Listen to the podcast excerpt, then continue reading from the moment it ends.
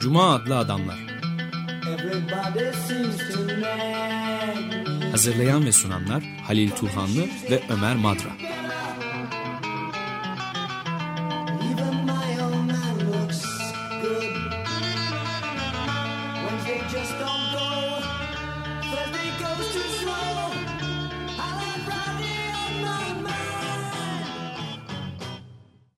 Merhaba Halil, hoş geldin. Teşekkürler. Bir konumuz var. Galatasaray Üniversitesi'nden öğretim görevlisi, televizyon ve içimizdeki şiddet kitabının yazarı. Bugün de bu kitabı konuşacağız. Nilgün Tutal Şaviron. Şeviron. Şeviron. Hoş geldiniz. Teşekkür ederim. Hoş bulduk. Şimdi bir sorumuza geçelim hemen. Ee, çok sorular var sorulacak. Ee, ilk sorumuz şu bizim Cuma adlı adamların size. Marshall McLuhan gibi teorisyenler 1960'ların dünyasında televizyona çok fazla umut bağlamışlardı. Televizyonun çok iyimser yaklaşmışlardı. Onların zaman onların yanıldığını mı gösterdi? Bir de şu var. Televizyon zaten doğuşundan biraz soğuk savaş yıllarının Amerikan aile e, ortamına girmiş bir araç, medya aracı. Böyle bir araca, soğuk savaş yıllarının aracına, e, soğuk savaş medyası diyebileceğimiz televizyona çok mu fazla imser yaklaştı? Naif bir bakışım vardı. Aslında McLuhan'ın Televizyonu Anlamak isimli kitabı McLuhan'ın daha önceki çalışmalarında iletişim ve de radyo televizyon konusundaki e, kötümserliğinin tamamen yok olduğu bir kitap. Televizyon tam da söylediğiniz gibi soğuk savaşın aracı olacak, aile yaşamının içine girecek Amerika'da. Ama aynı zamanda McLuhan piyasanın çok işine yarayacak bir kitap olduğunu sezdi belki de. O sezgisi üzerinden televizyonu övdüğü bu kitapla ünlü oldu. Ondan önce McLuhan'ın görüşlerini piyasayı çok fazla eleştirdiği için dikkate almıyorlardı. Entelektüel kalmıştı. Televizyonu anlamak ile tarihe kaldı. Yani 90'lar özellikle internet teknolojisinin keşfiyle birlikte McLuhan yeniden keşfedildi. Hatta çağından önce internet teknolojisini anlayan ve kavrayan kişi olarak, düşünür olarak da çağımızın kahini olarak yeniden 2000 1990'lı yıllardan itibaren McLuhan'dan konuşmaya başladık. Yani ne kadar ileri görüşlüymüş ama ileri görüşlülüğü televizyonun bize ne getireceğinden daha çok televizyonun piyasaya ne getireceğini güzel bir şekilde keşfetmiş olmasına ve bu keşfini de televizyonu sıcak bir araç yani insanların sıcak iletişime girdiği ve kendileriyle e, iç içe olan bir araç olarak tanımlayarak elde etti. Bu açıdan bütün e, gazetelerde genellikle yazanlar, iletişim teknolojisini ele alanlar ben hatırlıyorum Cumhuriyet Gazetesi'nde 1980'li yıllardan itibaren McLuhan adını bilmeyen gazeteci, McLuhan'dan söz etmeden iletişim üzerine yazan bir gazeteci yoktu. yani inanılmaz bir şey. McLuhan e, iletişim kuramlarında genellikle şey olarak bilinir. Teknolojinin değişimiyle tüm toplumsal, tarihsel, kültürel değişimleri açıklamaya çalışan bir düşünce grubunun içinde yer alır. Diğerleri unutuldu. Harold Ince vardı, e, başka isimler de vardı. McLuhan unutulmadı. O unutulmamasını televizyonu bu kadar göklere çıkarmış olmasına bağlı ama aynı zamanda e, küresel dünya, küresel köy dediği dünyanın dini bir referansının olmasıyla da çok bağlantılı. Çok sıkı Katolik McLuhan. O Katolisizmden e, bize e, dünyaya baktığında bütün dünya iman edecek. Bütün dünya e, İsa'yı, İsa'nın peşinden gidecek anlayışını Televizyon. televizyonu İsa'nın yerine kayarak. Yani İsa ne diyor? Benim bedenim taşıyıcıdır diyor. Televizyonun o taşıyıcılığıyla e, televizyonun bir Mesih görevi göreceğini öngörüyor ve o Mesih'le birlikte tüm dünyanın e, tabii iyimserliği öyle bir ilimserlik. Biz aynı içeriklere, aynı kültürel ürünlere baktıkça dünyanın her tarafında birbirimize benzeyeceğiz, kardeş olacağız gibi bir takım idealleri de yok değil. E, Ama bu ideallerin e, televizyonun tarihi çok uzun değil. Hani insanlık tarihi çok uzun ama keşfettiği araçların tarihi çok uzun değil. Televizyonun da e, tarihinin çok uzun olduğunu söyleyemeyiz ama hani en azından şu güne kadar televizyonun bize gösterdiği şeye baktığımızda e, televizyon o kadar küresel kardeşliği yaratacak bir işlevi pek de üstlenememişler. Evet, o- Zaten öyle bir işlevi yoktur Yok. bence de. E, ama e, şeyde e, öngörülerinde de bir hayli haklı çıktığını da görebiliyoruz. Yani bu e, sevi tapınma şeyi Evet. de dahil olmak üzere yanılmıyorsam Türkiye'de dünyada en çok halkın televizyon izlediği toplumlardan Evet. biri galiba saat olarak.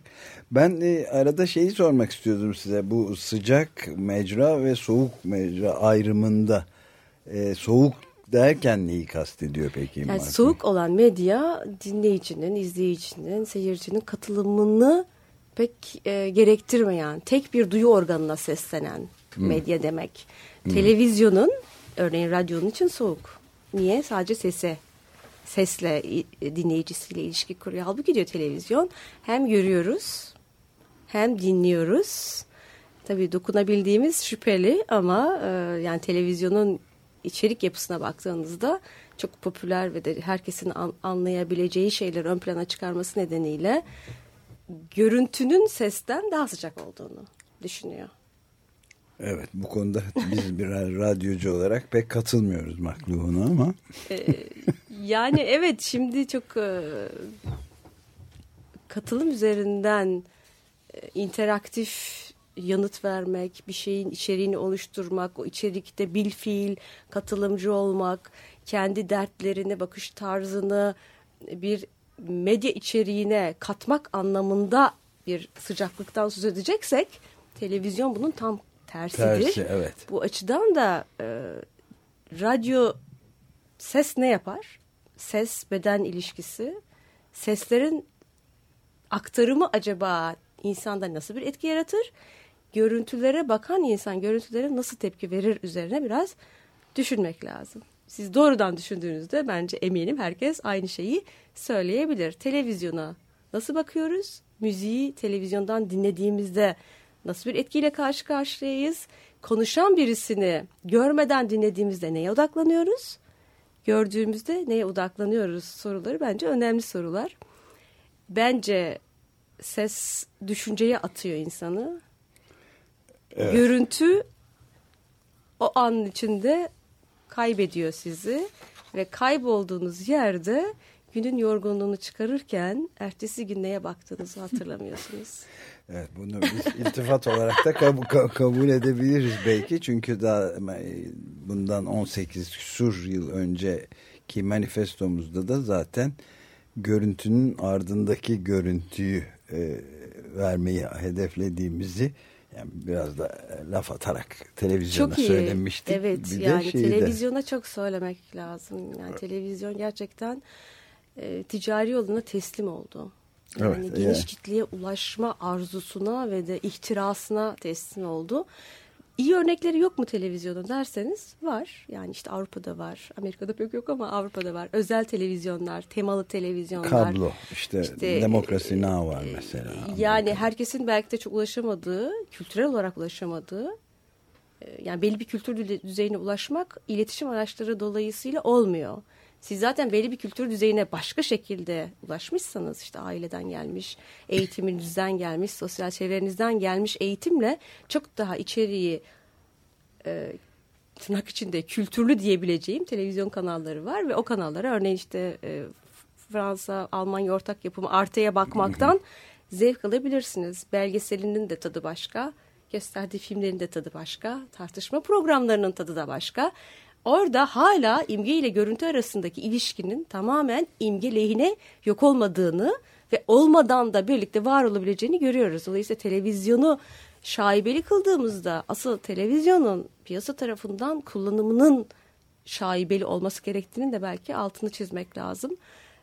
Tekniğin kendisi kötü değil. Evet, biz- Tekniğin biz- e, nasıl kullanıldığı ve içinin nasıl e, doldurulduğu çok önemli. Evet biz on işte ilk manifestoda bir de e, zihin tiyatrosu e, diye bir kavram kullanmaya çalışmıştık. Evet. Yani bu açılardan Sözün e, imgeyi canlandırması, hayali belki evet, de yani stream of consciousness gibi şeyleri yani çağrıştırma Evet. mekanizmasının çok etkili olduğu yani kokuda koku belki en yüksek bu çağrışım mekanizmasını tetikleyen şeylerden Çok ilginç. biri. Hiç alakası yok ama turizm sektöründe bu kullanılmaya başlandı. Gidilen yerin deneyimlenmesinde oranın kokusunun çok önemli olduğu. Dolayısıyla mutfağının ne kadar önemli olduğu. Bunun yanı sıra bir de sesin. Biz koku veremiyoruz ama ses, ses tiyatrosu yani zihin tiyatrosunu Evet. ses aracılığıyla vermeye çalıştık. Yani hala da çalışıyoruz. İnşallah uzun sürede devam edersiniz. Çok bir şey ekleyebilirim belki bu dinleme konusunda. Ya ben öğretim üyesiyim. Yaklaşık 20 yıldır e, ders veriyorum. Son 5 5 yıldır daha açık ve net bir şekilde görüyorum.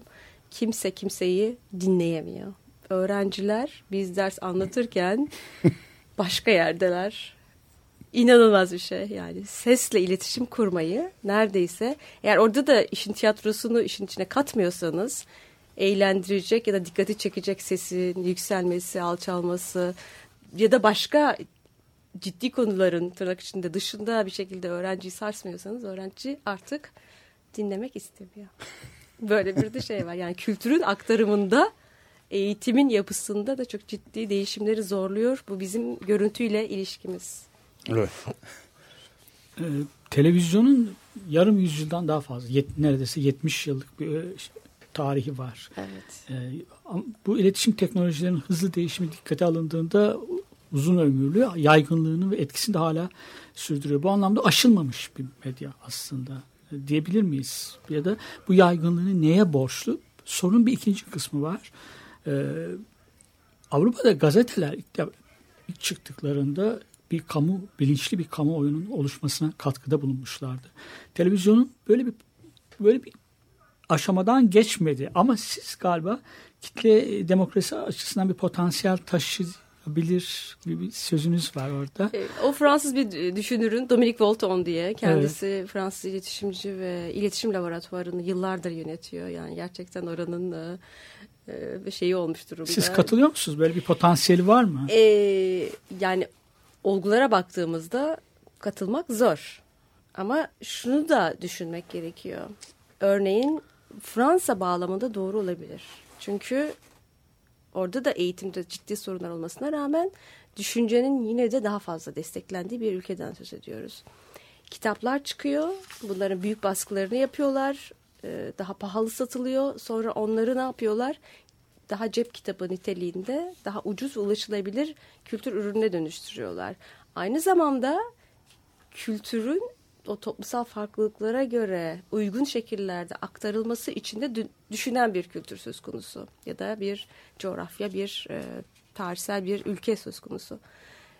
Bize baktığımızda biz henüz e, okur yazar olmadan zaten doğrudan e, imge kültürüne geçtik.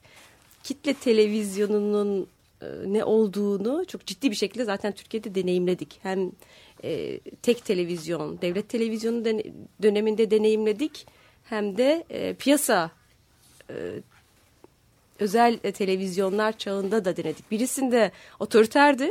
Hepimize nasıl olacağımızı söylüyordu. İkincisinde de e, işi eğlenceye vurdu. En son e, yani kanalların artık e, haberleri verirken bile eğlenceyi ön plana çıkarması o yani kitleden ne anladığına dair e, aynı düşünür şey de diyor. Bu gazetecilerin işini biraz daha değerli kılmak ve de aynı zamanda onları eğitmek de gerekir.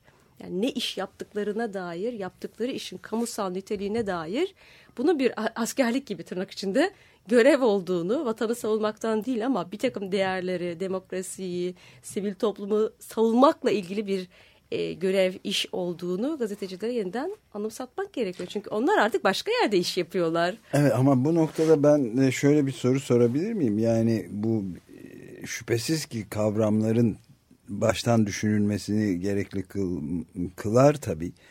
Ama asıl mesele gazetecilerin bunu bu kamusal önemli çok önemli demokrasi katılımcı demokrasinin en önemli işlevlerinden birini sorumluluk gerektiren bir iş yaptıklarını bilmediklerinden mi yoksa e, çeşitli sebeplerle bilerek ya da bilmeyerek e, bunu yapamadıklarından mı geliyor? Yani bu sermaye e, düzeni içinde e, yani başka işler yapan e, iş şirketlerin aynı zamanda da birer televizyon olduğu zaman ya da gazetesi ya da birçok şeyi hepsi Evet, bir arada. E, o zaman yani enerji şirketi yapıyorsanız o zaman nasıl mesela Nasıl gazeteciler e, gazetecilik yapsın? nasıl küresel iklim değişikliğinden bahsedebilsinler Evet, ki e, küresel halbuki ısınma. bankalara e, bol bol kredi almak üzere başvurun konusunda daha çok haber yapacaklar. Yani çok haklısınız söylediğinizde. Bir kere içinde bulunduğumuz toplumların ekonomik mantığı her şeyin değerini belirleyen mantığa dönüştürmüş olmasının sak, e, acısını bence medya sektöründe çalışan çalışanlar da hissediyorlar. Bu önemli yapısal bir sorun. Yani ondan önce de siyasi iktidar denetliyordu. Şimdi o, o onun yerine ekonomik iktidar aldı. Yani parası olan aynı zamanda e, medyada sahip olduğu medyada neyin e, aktarılacağına karar veriyor. Gazetecilerin dolayısıyla bağımsızlığı konusu yapısal olarak baktığınızda hep asılı kalıyor. Evet. Buna karşı mücadele edebilenler var, etmeyenler var. Geçenlerde ben e, kendi dersimde e, Frans 24 diye bir kanal var. Fransızların bir kanalı var. Orada çalışan bir genç gazeteci geldi dersimize. Nasıl haber yapıyorsunuz? Sizi denetleyenler ya da işte size bir sansür uygulayanlar var mı de- de- denildiğinde farklı farklı yerlerde çalıştım. İşte sağ eğilimli, sol eğilim dedi. Kimse beni denetlemedi dedi. Kimsenin denetlemediği yerden şuna da geçmek istiyorum ya- yaptıkları işte kendilerinin aktör olmasına, kendi görüntülerine ve kendi prestijlerine çok odaklı bireysel imge inşa edicisine dönüşmüş e, bir şey var. Grup insan var. Bunlar gazeteciler. Yani yaptıkları işin kamusal niteliğinden daha çok bireysel niteliğini ve gösteri niteliğini ve o gösteride de kendilerini ön plana çıkarma unsurunu kendilerine prensip edilmiş bilinçli ya da değil. Ya bir bir yandan doğru ekonomik güç onları denetliyor. Her şeyin haber olmaması, her şeyin konuşulmamasını sağlıyorlar. Ama öte yandan içinde yaşadığımız toplumda yani bir tür e, benim e, bu televizyon kitabında ele almaya çalıştığım gibi bir bilişsel ya da akıl tutulması denilen bir şey söz konusu sanırım. Gazeteciler de bence bunun içindeler. Yani kendilerine o kadar inanıyorlar ki ama kendi imgelerine inanıyorlar. Kendi güzelliklerine, seslerine, e, bir şeyi tiyatro olarak oynama güçlerine yaptıkları işin kamusal niteliğinden daha fazla inanmaya Eko- başladılar. Eko ile Narsisus hikayesi. Evet. Evet. e, şey- Buna belki üniversitede biz de inanıyoruz. Biz de kendimizi çok önemsiyoruz. Çok bencil ve de empatisi gittikçe azalan insan varlıklara dönüştüğümüzü düşünüyorum ben. E, Yani ilaveten, başarının, evet, evet. ilaveten bir şey daha da belki söylenebilir.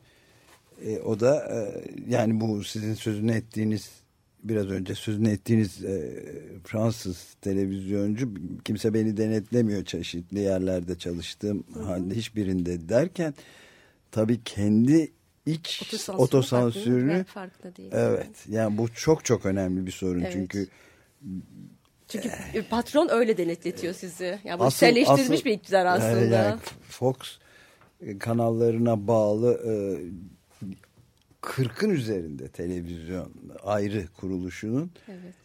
bir tanesinde bile Irak Savaşı'na e, Yani. karşı çıkılmaması ve hepsinin destekliyor olması bir tesadüf ya da illa bunu böyle yapın demesiyle olabilir mi? Şey muhakkak ki orada bir ideolojik kültürel Tabii. sermayenin Tabii. hakimiyeti Yani Murdoch. doğrudan doğruya zaten nasıl bakacağı yer belli ve herkes o bakılacak yer sanki kendinden veriliymiş gibi davranıyor. Oradan baktığında onun sorunsallaştırılması gereken belki de eleştirilmesi gereken bir şey olduğunu çok da farkında değil. Yani burada da ciddi bir şey var aslında. Ee, O eleştirel akıl denilen akılda bir şey var. O akla bir şey olmuş bence.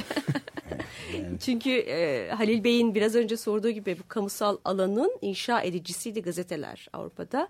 Kamusal alan hatta gazetelerin ortaya çıkması kafelerde sonra sokakta yavaş yavaş orada entelektüellerin ortaya attığı konuların birlikte tartışılmasıyla oluşmaya başlamıştı. Tartışmaları ateşleyen bir şey. Ate- ateşliyordu. Şimdi e, yani Tam tersi, in- bastırmaya, inanılmaz. tartışılmasın Yani bir diye. yandan çok konuşuyoruz, çok gevezeyiz ama bir yandan da e, biraz önce dediğiniz gibi işte hepimiz benzer şeyleri tekrarlıyoruz.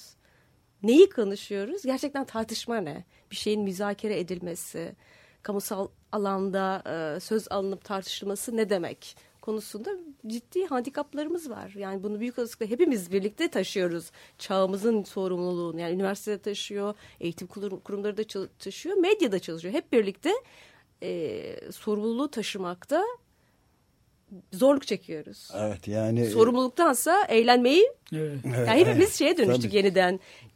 Pek olumlu değil de olumsuz anlamda ergene dönüştük. Evet. Hadi çal oynasın vur patlasın. Tamamen Hali öyle. çok Ama egemen. e, bir de şeyi de görmek mümkün. Özellikle bu son ay Aralık ayında e, Türkiye e, tarihinin gördüğü en büyük yolsuzluk e, skandallerinden biri patlak verdi. Evet. E, ve çok boyutlu milyarlarca avroyu ya da doları içeren e, işte kara para aklamadan tutun da altın kaçakçılığına, rüşvet, irtikap, yolsuzluk ne varsa e, hepsini içeren ve çok üst düzeyde isimlere kadar uzanan bir şey. Fakat Evet. bazı e, medya organlarında, bazı televizyon kanallarında birçoğunda aslında ve pek çok büyük tirajlı gazetelerde filan tek kelime bile bundan bahsedildiğine e, rastlanmaması izahı kolay olmayan bir şey durum yarattı. Yani o, onun okurları ancak belki siz ne dersiniz? Ya, okurları ya da dinleyicilerinin o televizyonların izleyicilerinin ya da o gazetelerin Bu sormuyorlar? sorması yani başka bir Evet. yolu yok çünkü Evet. öğrenemezler. Başka yerden öğrenmek zorundalar ama bir gazetenin ya da televizyon kanalının Evet. amacı da herhalde bu değil değil mi? Ee, yani bir yandan biraz önce söylediğim gibi hem çok şey söyleniyor hem de bazı şeyler hiç söylenmiyor. Ama kültürel olarak da baktığımızda tarihsel olarak bizim ülkemizde en azından kamusal işin denetlenmesine dair bir bilincin oluştuğunu pek söylemek olası değil. Yani izler, kitlede, seyircide, dinleyicide pek bir hesabını sorma gibi bir şey de çok söz konusu değil. Hatta e, kimin neyi nasıl okuyacağına dair genellikle medya sahiplerinin kendisi ya da oradaki stratejistler karar verdiği için e, biz e, medya izleyicisinin e, gerçek arzusunun ne olduğunu ancak onlardan öğreniyoruz. Gerçekten o işi yapanların e, diyor ki benim izleyicim şu yönde bir talebi var, o yönde haber yapıyorum, program yapıyorum diyenler var. Biz ne istiyoruz? Yani okur olarak, dinleyici olarak ne tür şeyler talep ediyoruz, neler okumak istiyoruz dair bir bilinç belki e, oluşacak. O da e, bu sosyal medya, medyanın bireysel ve de daha belki e, bilgisinin, teknik bilginin de bireyselleştiği bir yerden içeriye müdahaleyle olacak. Ama bu tabii o kitlesel iletişim dediğimiz şeyin yapısında bir dönüşüme yol açar mı onu da pek bilmiyorum. E, yani çok ilginç geçen gün vapura bindiğimde Kanal 24 televizyonun orası biliyorsun sürekli e, açıyorlar. Tek, herhalde AKP yanlısı kanal. O, o, hükümeti operasyon diye haber yapıyorlar. Yani hükümeti operasyonun değişinin bile tuhaf olduğunu yani bir hükümetin kendi içinden hükümete operasyon yapan, onu devirmeye çalışan bir mantığın kendisinin hala Türkiye'de olabiliyor olmasının böyle infial yaratıcı bir halinin olması gerekiyor ama infiali e, İnfiale de müdahale geliyor. İlginç bir Yani durum. ilginç ilginç bir ülkede yaşıyoruz. Evet, Ee, çok- Twitter'da dedikleri gibi vatandaş olmasak çok eğlenceli bir ülke. evet aynen öyle. Bir ara verelim mi? Ee, bir e, bir müzikle bölelim sohbetimizi. Law söyleyecek Nightingale Bülbül adlı parçayla dinliyoruz.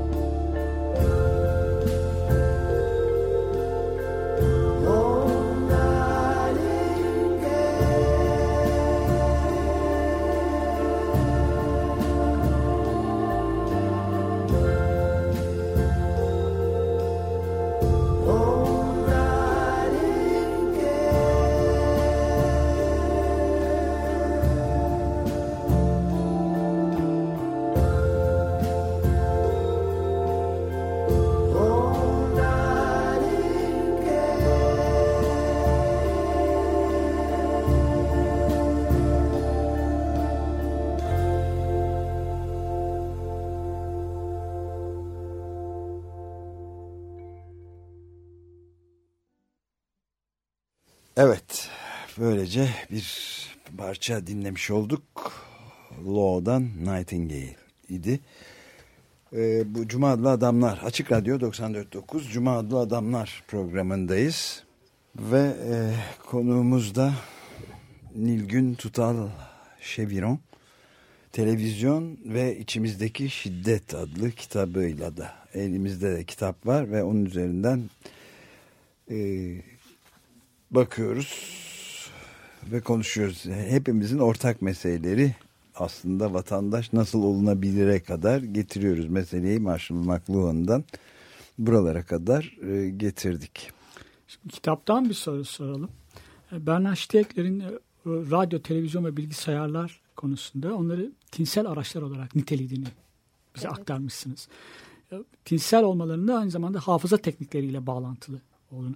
Biraz bunu açalım. Tinsel araçlar ne demek? Ruhsal araçlar. Evet. Tele- hem- radyo hem televizyon olarak oluyor. Ama aynı zamanda Bütün- bunlardan en azından bir kısmı manipülasyon araçları da alıyor. Az önce de görüş konuştuğumuz gibi. Evet yani tekniğin kendisinin e, bir e, zehir ve panzehir olabileceğinden yola çıkarak düşünüyor. Kendisi felsefeci olduğu için yani felsefecilerin, filozofların, antik filozofların tekniğe bakarken bunun iyi ve kötü yanlarını içinde barındırabilecek. Bilime de aslında biraz Frankenstein hikayelerini falan anlattığı şekilde bilim de hem kendi ikizini yaratabilir canavar şeklinde hem de belki daha olumlu bir takım e, açılımları da insana sağlayabilir. İletişim teknolojileri e, tinsel araçlardır. Niye tinsel araçlardır? Çünkü düşünceyle, duyguyla, hisle bağlantılıdır. Hem kendimize hem dünyaya, etrafımıza, neye nasıl bakacağımızın aslında kaydedildiği yerlerdir. Kayıt araçlarıdır derken yazıyı da bunların içine katıyor.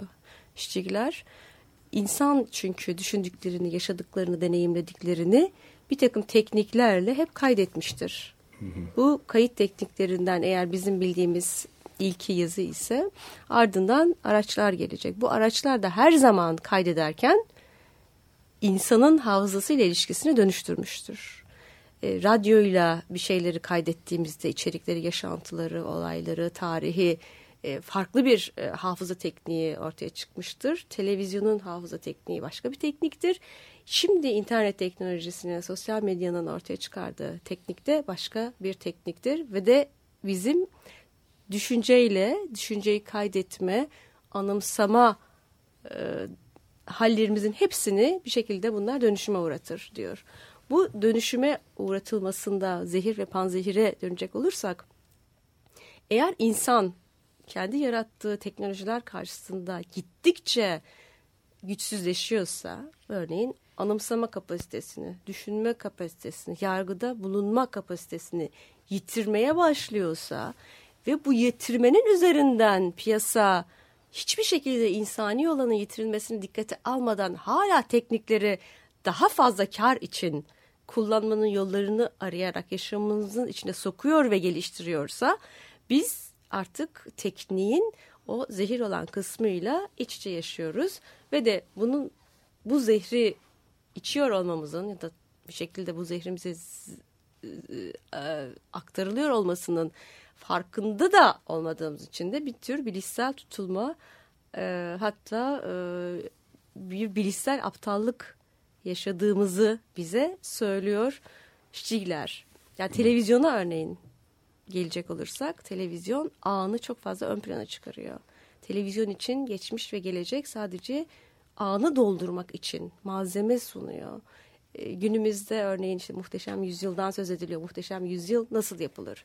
Muhteşem yüzyıl geçmişten bir takım dekoratif ögeleri alır. Bugün bize aslında bugünün dünyasındaki kadın erkek ilişkilerine dair bir hikaye anlatır. Dolayısıyla bu e, dizi ile Osmanlı tarihinin anımsanması arasında doğrudan bir ilişki kuramayız. Zaten televizyonun işi de e, daha somut bir şekilde düşünecek olursa hiçbir zaman televizyonun ya da kendisine biçtiği görev tarihi anımsatayım, tarihsel bilinç yaratayım falan gibi bir derdi yoktur. Günceldir, güncellik üzerinden işler, güncel olayları sürekli tarihe dönüştürürse bunun patlayacak denli önemli olayların anı olduğunu bize iletirse bizi ne yapıyor? Ekrana bağlıyor. Zaten ben o CNN'in canlı kesintisiz haber yayınıyla başlayan bizden ayrılmayın parolasının yani sürekli eğer biz yaşamımızı televizyon aracılığı ya da medya aracılığıyla kuracaksak onlardan ayrılmamak üzerine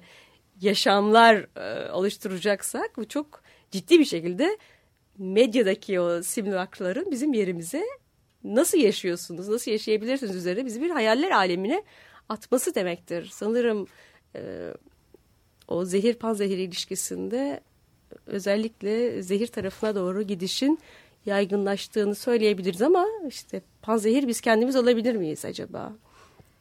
Ha, bu içeriklere karşı ne yaparız? Evet bu tabii e, yani biraz önce de birkaç defa da değindiğiniz ve değindiğimiz gibi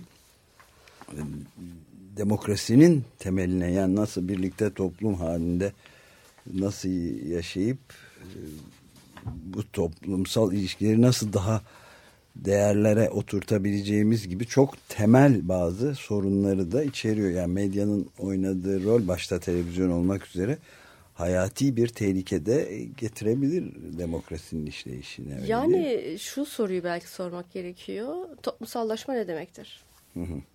Ee, medya bizi hangi anlamda toplumsallaştırıyor bugün? Karşımıza medya reklamları yani medyanın tüm içeriğini kattığımızda haberlerini, reklamlarını hepsini bir bütün olarak aldığımızda bizi toplumsallaştırdığı yer neresi? Biz derken yani beni de sizi de e, neye bakıyoruz? Oradaki bütün o ilişkileri içselleştirme biçimimizde, içinde yaşadığımız dünyaya bakma tarzımızda egemen olan şeyin bir bireycilik olduğunu görüyoruz. İki görüntü olduğunu görüyoruz ve tüm bunları bir araya getiren şey olarak da tüketici olarak e, ön plana çıktığımızı ve tüketici olarak toplumsallaştırdığımız, toplumsallaştırıldığımızı görüyoruz. Toplumsal olmak ile tüketmek cikletle tüketmek, e, arabada tüketmek, e, aynı zamanda tatilde tüketmek, bütün bir e, içinde yaşadığımız alanı toplumsallaştırıyorsa eğer medya, en çok bizi toplumsallaştırdığı ya da toplumsal olmaya davet ettiği yer ne politik öznellik, öznelik, ne politik aktör olmamız ne de başka bir şey olmamız. Bizden sürekli bir şeyleri tüketmemizi istiyor. Biz de buna doğrusu gönüllü olarak e, evet demiş durumdayız. Yani reklamları diyorlar ki işte reklamlar gelince izleyici başka bir yere kaçıyor. E bakın sosyal medyada da Facebook'un, Google'un bugüne kadar yaptığı şey tüm hesap sahiplerinin e, nitelikleri, özellikleri şirketlere satıldığı için orası bir reklam mecrası olarak çok rahat ve kolay işliyor. Bazen politikleşmiyor demiyorum. Gezi olaylarında gözüktüğü gibi, ortaya çıktığı gibi sosyal medya politik olabilir, politik işlerle ödene, üstlenebilir ama Twitter ve Facebook diye baktığınızda Twitter ve Facebook'tan ayırsanız bile Facebook'un çok ciddi Google'la birlikte bir reklam mecrası olduğunu görürüz. Dolayısıyla Ve tabii bütününü, toplumsallaşmak. Evet. Bütünsel, bütün olarak hepsinin e, kontrol altında olduğunu ve Amerika'nın en büyük e, istihbarat teşkilatının ve dünyanın da Evet. NSA'in de tamamen kontrolü altında olduğunu ve Facebook gibi bütün sosyal medya diye şey yaptığımız şirketlerle de yakın işbirliği yaptığını Evet, bütün yani vatandaşların Bir zamanlar buna hep komplo teorisi diye bakıyorduk. Ee, Alternatif Ekonomik diye bir e, dergi bizim evde dolaşıp duruyor. Tüm bu internet e, te- e, internet ortamındaki büyük şirketlerin nasıl bir tekele dönüştüğünü okuduğunuzda yani tekelse tek biricik siyasi iktidar tarafından da daha kolay denetlenebilir olduğunu bilmek ve bunun mantık dışı olmadığını söylemek lazım. Biz genellikle e, iletişim olanakları arttıkça teknik e, kolay ve erişilebilir bir şey haline geldikçe özgürleştiğimizi çok kolay düşünüyoruz. Ama çok açık ve net bir şekilde teknik hizmeti yanılsama. sunanların tekeller olduğunu ve bu tekellerin de denetlenebilir ve ulaşılabilir olduğunu hem siyasi iktidar hem de ekonomik iktidar açısından kolayca denetlenebilir olduğunu unutmamak gerekiyor. Hele mesela bazı e, günlerde kritik kriz günlerinde filan Türkiye'de olduğu gibi 60 kanal varsa işte atıyorum yani onlarca kanalın hepsinde aynı simayı yani diyelim ki başbakanı aynı konuşmayı yaparken topluma seslenişini Göstermek gördüğünüz zaman kendini. e, Evet, o yani. zaman e, ya Orwell'in Biri bizi 1984'ündeki gözetliyor şeyinden hiç farkı yok. Yani orada da öyle bir ekran var ve herkes seyrediyor zaten abi. Yani çok ilginç. Yani bir yandan mesleki bir ilki haline getirdiler. Özellikle hani televizyon yayıncılığı açısından düşünecek olursak canlı yayın. Canlı yayın diyor ki e, o an olay olabilecek şeyin mantığı şudur. O mantıkta eğer o an e, Erdoğan'ın konuşması olarak tanımlanmışsa aslında siyasi eğilimden de e, uzak bir şekilde o günün olayı Erdoğan'ın konuşmasıysa bütün televizyon kanalları onu vermek zorunda hissediyor kendisine. Yani CNN'de de bakıyorsunuz, NTV'de de, başka kanallarda da işte Evet, yok onu Samanyolu'da kastediyorum. şurada bütün hepsinde çünkü e, birbirlerini geçmek gibi bir dertleri var ve birbirlerini geçme yarışına girdikleri için aralarındaki rekabet, e, arkada kalma korkusu çok büyük bir korku olduğu için benzer yerlerde duruyorlar. Yani benzer yerlerde durdukları için de zorunlu olarak zaten benzer şeyleri haberleştirmek zorundalar. Ve kendilerine yapılmış bir açıklamayı bile bir istifa açıklamasını bile tekrarlamayarak onu, onu da vermemek gibi de bir eğilimleri de olabiliyor. Tabii, özel yani olarak. neyin verilip neyin verilme- NTV'ye verileceği- yapılmış özel açıklamayı bir daha tekrarlamıyor NTV mesela. Bu kadar acayip bir durumda E, olabilir. Etkisiz kılıyor öylelikle. Peki şeye gelelim. Sizin Galatasaray Üniversitesi'nde iletişim araştırmaları dersinizde bir Haneke'nin e, Benen'in videosunu izletmişsiniz talebelerinize. Evet. E, şiddet konusundaki düşüncelerini ya- yazmasını istemişsiniz öğrencilerin. Neden bu videoyu seçtiniz ve şiddet konuda neyi anlatıyor bu video? Öğrencilerin tepkisi ne oldu? Onu bize özetler misiniz? Çünkü kitabın bölüm- önemli bir bölümünü tutuyor. Aslında biraz önce sözünü ettiğim zorlukla baş etmek için sürekli ben derslerde öğrencilerin dikkatini istediğim yöne tabii ki nasıl çekerim sorunuyla e, biraz mücadele ediyorum. Fransızca yapıyoruz dersleri ve de Fransızca ikinci sınıf yavaş yavaş öğreniyor. Yavaş yavaş öğrenirken biz bunlara o kadar böyle soyut iletişim alanındaki sorunlardan söz ediyoruz ki gençler haklı olarak sıkılıyorlar katılmakta da güçlük çekiyorlar. Ben de daha önce medya, şiddet, nasıl yapıldı bu araştırmalar, ne söyledi filan gibi böyle gençlerin canını sıkan şeyleri. Sonra 3-5 yıl sonra keşfediyorlar aslında o kadar da önemsiz değilmiş bu konular diye ama onların dikkatini çekmek için bir de e, aslında şöyle de bir şey var. Hani bu zehir ve panzehirden yola çıkacak olursak yani imgeyi iyi kullanırsanız propaganda gücü, çarpıcılığı çok e, sözden daha güçlü, düşünsel olandan. E, Haneke bunun farkında bir e, sinema yönetmeni ve de bütün e, hatta sinema severleri biraz kızdıracak şekilde imgeyi düşünce üretmek için kullanıyor.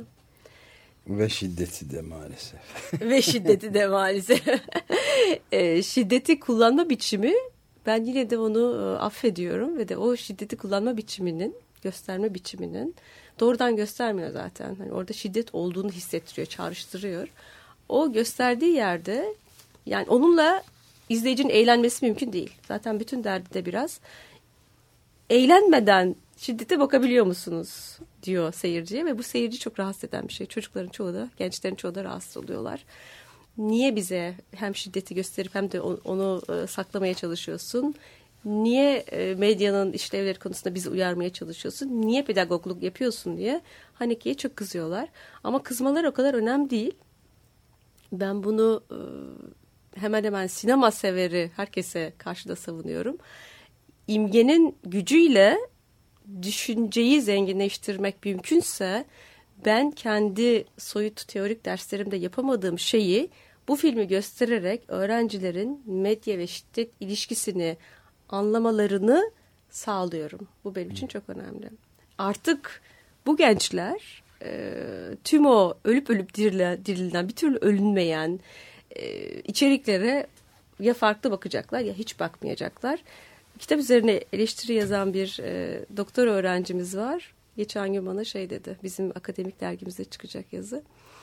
Ben de dedi gençken dedi e, gizli gizli sürekli dedi bu tür şiddet içerikli şeylere bakıyordum dedi. Ben de kendi ergenliğime döndüm dedi. Çünkü bir ergenin cinayet işlemesini anlatıyor film. İnsanlarda bu etkiyi yaratıyor. Yani yarattığı etki kendime döndüm. Kendim ile medyayı kullanma biçimim arasındaki ilişkiye baktım. Ya da başka gençlerin medyayı bu şekilde video oyunlarını, interneti işte daha o oyunlardaki o şiddet şiddet içeren malzemeyi kullanma biçimlerine durup bir bakıyorlar. O baktıkları yerden de her ne kadar filmden hoşnut olmasalar da Hanneke'yi çok sevmeseler de evet evet burada bir sorun var. Yani biz biraz önce şeyi konuşuyorduk ya bize verilen içerikler üzerine düşünmeyi ne kadar becerebiliyoruz? Bu beceriyi bir şekilde artırdığını düşünüyorum. E, teorik bir şey tartışıldıktan sonra onun üzerine onu seyirsel olarak koyan bir e, güçlü bir sinema eserinin eğitim açısından çok yararlı olduğunu Ya. ve düşünceyi e, bir şekilde kamçıladığını düşünebiliriz. Öğrencilerin e, ya- yazdıklarında da bu çok net bir şekilde ortaya çıkıyor. Düşündüklerini, hissettiklerini görüyoruz. Çok mu uzattım bilmiyorum ama. Bu Bir de şey var. Pardon. E, Benim ufak bir e, geçenlerde çok imge deyince aklıma geldi. Geçenlerde çok ilginç bir şey seyrettim ben. Bir e, sosyal video çekilmiş. Yani sosyal sorumlulukla ilgili e, diyebileceğimiz bir sakatların durumu engellilerle ilgili. Bilmiyorum gördünüz mü onu? Infirmis galiba. E, görmedim. şeyin adı e, kuruluşun İsviçre'de e, imgelerin bu kadar çarpıcı kullanılmasına ben şimdiye kadar çok fazla e, rastlamamıştım.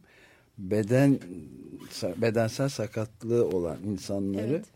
çağırıyorlar ve onların vücut ölçülerini birebir alarak e, bildiğimiz mankenlerde yani dükkan e, elbise dükkanlarının e, vitrinlerinde bulunan mankenleri çeviriyorlar çarpık çırpık kolu bacağı olmayanları ya da Evet. omurgası şey olanları ve onlarda sergiliyorlar yeni şeyleri. Evet.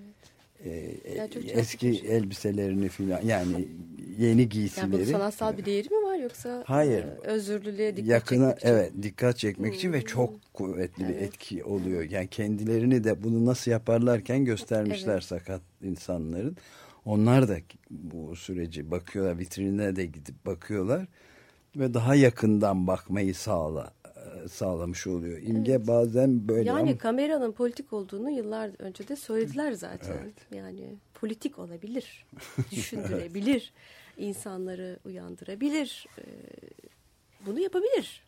Ama sonuçta insanların uyanmasından yana olanlar var mı? Yok, mu? Bütün mesele Sorusu tabii. galiba. Yani reklamlar istemiyor kesinlikle. Sürekli arzulayan ama arzusu tatmin olmayan özneler olun. Sürekli kendinize ağlayın. Bakın aynaya ağlayın diyor. E bir de yine kitabınızda Jacques Derrida'nın bir kavram ikliğinden e, söz ediyorsunuz. Onu sahte güncellik ve e, güncel sanallık kavramları. E, tele teknolojilerin günümüzdeki etkileri e, yapılanışını açıklamak için başvurdu iki kavram. Bunları biraz açabilir miyiz? Yani sahte güncellikten aslında biraz önce söz ettim. Ee, CNN ya da benzeri CNN'in yarattığı kameralarla bir olay beklentisi yaratılıyor. Yani 24 saat yayın yapmak için bir olay beklentisinin yaratılması gerekiyor. Olay olabileceği varsayılan yerlere gittiğinde o işi yapan gazeteciler oradan olay aktarmak zorundalar. Sahte güncellik böyle bir şey. Olmadan önce bir şeyi olma ihtimalini satarak onu olur hale getirmek gerçek olaya diyor e, genellikle bu açıdan e, felsefeciler. Ya bu güncellik denilen şey olayı öldürüyor. Gerçek olay çok haklı bir şekilde Türkiye'de son günlerde olan şey ciddi bir skandaldır. Politik bir skandaldır. Bu skandalın gücünün yaşanabilmesi için skandal olduğunun e, altının çizilebilmesi için daha önce sahte skandalları seyretmeye alışmamış olmamız gerekiyor. Sürekli bir skandal arayışında olduğu için medya gerçek skandalların ne olduğunu artık etkisini yaşayamıyoruz. Yaşayamıyoruz yani gerçekten. Peki bir de internet ve televizyonun e, özel alan arzusu yarattığını söylüyor Jacques Derrida. Televizyon için geçerli olabilir. Demin de bahsettik. İnternet için pek geçerli değil galiba. İnternet kitleselleşmeyi ve kitle yeni kitle hareketlerini özellikle Gezi Parkı'nda da gördük. Başka e, Arap Baharı'nda da gördük. Pek çok yerde de muhalefetin örgütlenmesini de sağlayan bir şey. İnternet açısından pek doğru değil gibi geliyor. Yani, yani doğru özel da- alana kapanma. Evet Facebook'ta Yani biraz- kullanırken kapanıyorsunuz şimdi açıkçası. Ee, Birlikte e, internet kullanarak sokağa gidelim de hani birlikte ya birlikte dans edebilirsiniz. Birlikte halay çekebilirsiniz. Bunlar anında olan şeyler. Bir- birbirinize dokunabilirsiniz ama bir alete kapanarak dünyaya bakmaya çalıştığınızda onun içine kapanıyorsunuz. Yani kitaba da kapanabilirsiniz. Ama medyaya kapandığınızda e, toplumsallığı biraz sekteye uğratan bir yanı var. E, yani bireyciliği ön plana çıkarır ama bireyleşmeyi, toplumsal bireyliği asla yaşatmayan bir şey olduğu için e, ama şunu da çok net bir şekilde söylemek lazım. Ben henüz okuduğum hiçbir yazıda net bir şekilde şunun yanıtını alamadım. E, Arap Baharı konusunda da, Gezi konusunda da. E, bir şey oluşmaya başladığında toplumsal hareket, medyanın, sosyal medyanın olanaklarından yararlanıyor. Ama sosyal medyanın kendisi hareketi mi yaratıyor sorusunun e, hala sorulmaya devam edilmesi ve üstünde düşünülmesi gerektiğini düşünüyorum. Çünkü e, teknik imkan politik özneyi yaratmıyor. Siz zaten politik özneyseniz, sosyal aktörseniz tekniği onun için kullanıyorsunuz. E, ben Facebook, ben çok e, medyada sosyal değilim ama Facebook hesabım bir şekilde var. Gezi'den önce sadece reklamlar vardı. Şişmanlayın, zayıflayın, işte ben şöyle gözüküyorum, ben böyle gözüküyorum. Yani çok daha böyle üniversite çevresinden öğrencilerin hani benim çevremdeki insanların dahil olduğunu düşünün. Birdenbire Gezi ile birlikte politikleşti politik olay bitti. Hepsi hepimiz eski halimize geri döndük. Bol bol görüntü değiş tokuş ediyoruz. O açıdan birbirimizi birbirimize yine biraz önce söylediğim görüntü üzerinden pazarlamaya devam ediyoruz. Fikir üzerinden pazarlandığını Twitter söylüyor ama Twitter'da da e, kültür Bouillon de Kültür diye bir program vardı belki siz bilirsiniz. E, Pivot'un e, Evet. yıllar sonra yeniden Evet, şimdi evet. Fransız televizyonunda kitap eleştiri programı e, başka bir magazin programında Bernard Pivot'u davet Pivot etmişlerdi ve şey meşhur. demişti e, programın sorumlusu sunucusu. Bize bir aşk romanı yazsaydınız. Hani 24 e, kaç 100 120 karakter. mi? 140. 140 karakterli bir aşk romanı yazsaydınız ne olur? Nasıl bir şey yazardınız Pivot dediğinde sırf dalgaya geçmek için karşılaştılar, evlendiler ve de boşandılar derdim herhalde. Bundan daha fazlasını dememiz mümkün değil. Yani e, sloganlaştırılan düşünce belki e, o sloganın aktarılma gücü açısından Twitter'da önemlidir. Ya da insanlar medyayı takip ettiklerinde önemli şeyleri, farklı şeyleri birbirleriyle paylaşabiliyorlar. Ama tabii en önemli olan şey biz yeni içerik yaratabiliyor muyuz?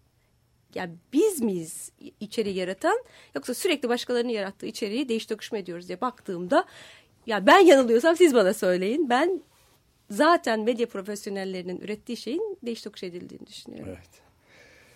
Evet ya bir, son birkaç dakika içinde Evet. ben Bir de sen kayıt teknikleriyle ilgili bir şey- şey- saptaması var Stigler'in. Bunlar da yeni bir pro, Marx'ın 19. yüzyılda bahsettiğinden farklı bir proleterleşmeye yol açtıklarını söylüyor. Burada ne demek istiyor? Onu da açıklarsanız kapatalım onu. Aslında çok basit onu açıkladık. Ee, zihin endüstrilerinin bildiğimiz sanayinin yerini almış olmasından söz ediyor. Yani üretim kapitalizminden değil tüketim kapitalizminden söz ediyoruz. Dolayısıyla tüketim kapitalizmini ayakta tut- tutan bu kayıt teknikleri, e, iletişim araçları dediğimiz araçlar, bütün teknolojiler çok önemli.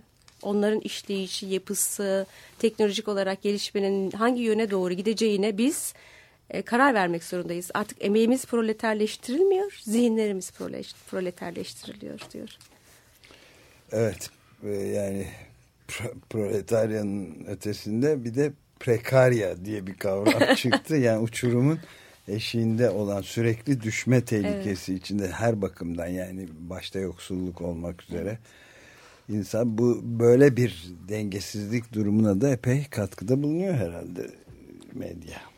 Kesinlikle. Çünkü hepimizin hayali bir araba satın almak, bir ev, bir yazlık ev, çocuklar, torunlar derken e, yani arzularımızın çoğunun yöneldiği yer sahip olabileceğimiz şeyler, olabileceğimiz değil de sahip olabileceğimiz. Yani simitçi de köşeyi dönmek istiyor. Üniversite hocası da köşeyi dönmek istiyor. Siyasetçiler zaten doymuyorlar. Sürekli köşeyi dönmek istiyorlar. Dolayısıyla bir e, sahip olma üzerinden bir derdi var bu dünyanın.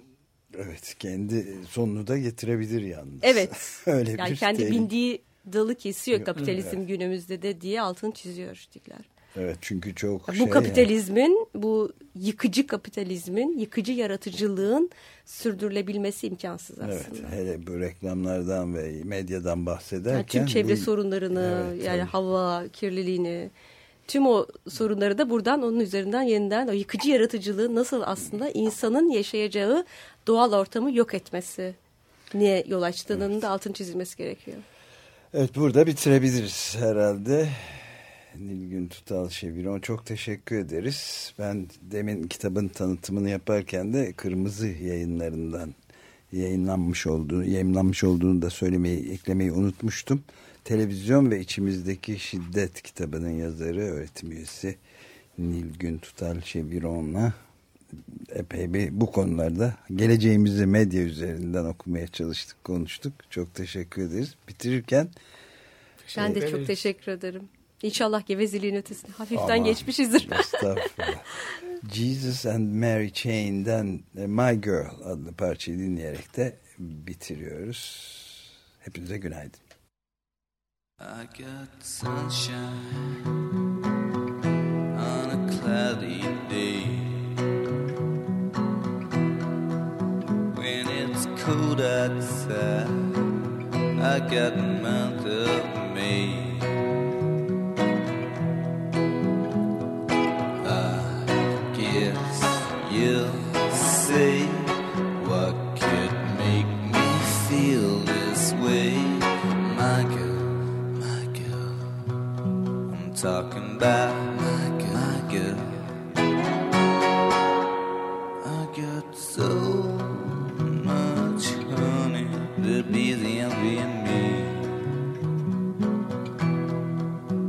I got a sweeter song than the birds in the tree.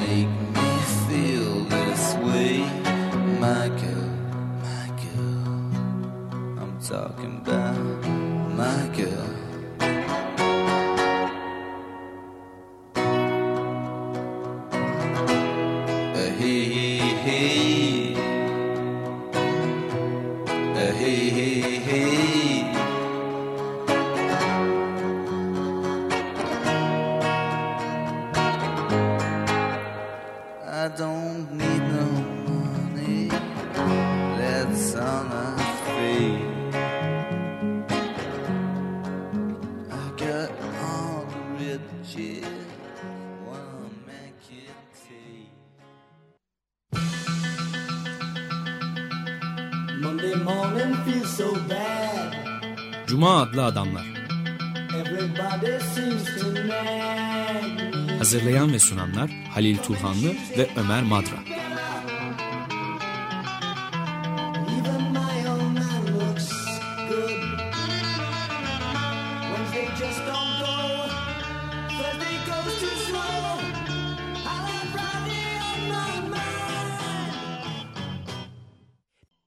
Açık Radyo program destekçisi olun. Bir veya daha fazla programa destek olmak için 212 alan koduyla 343 41 41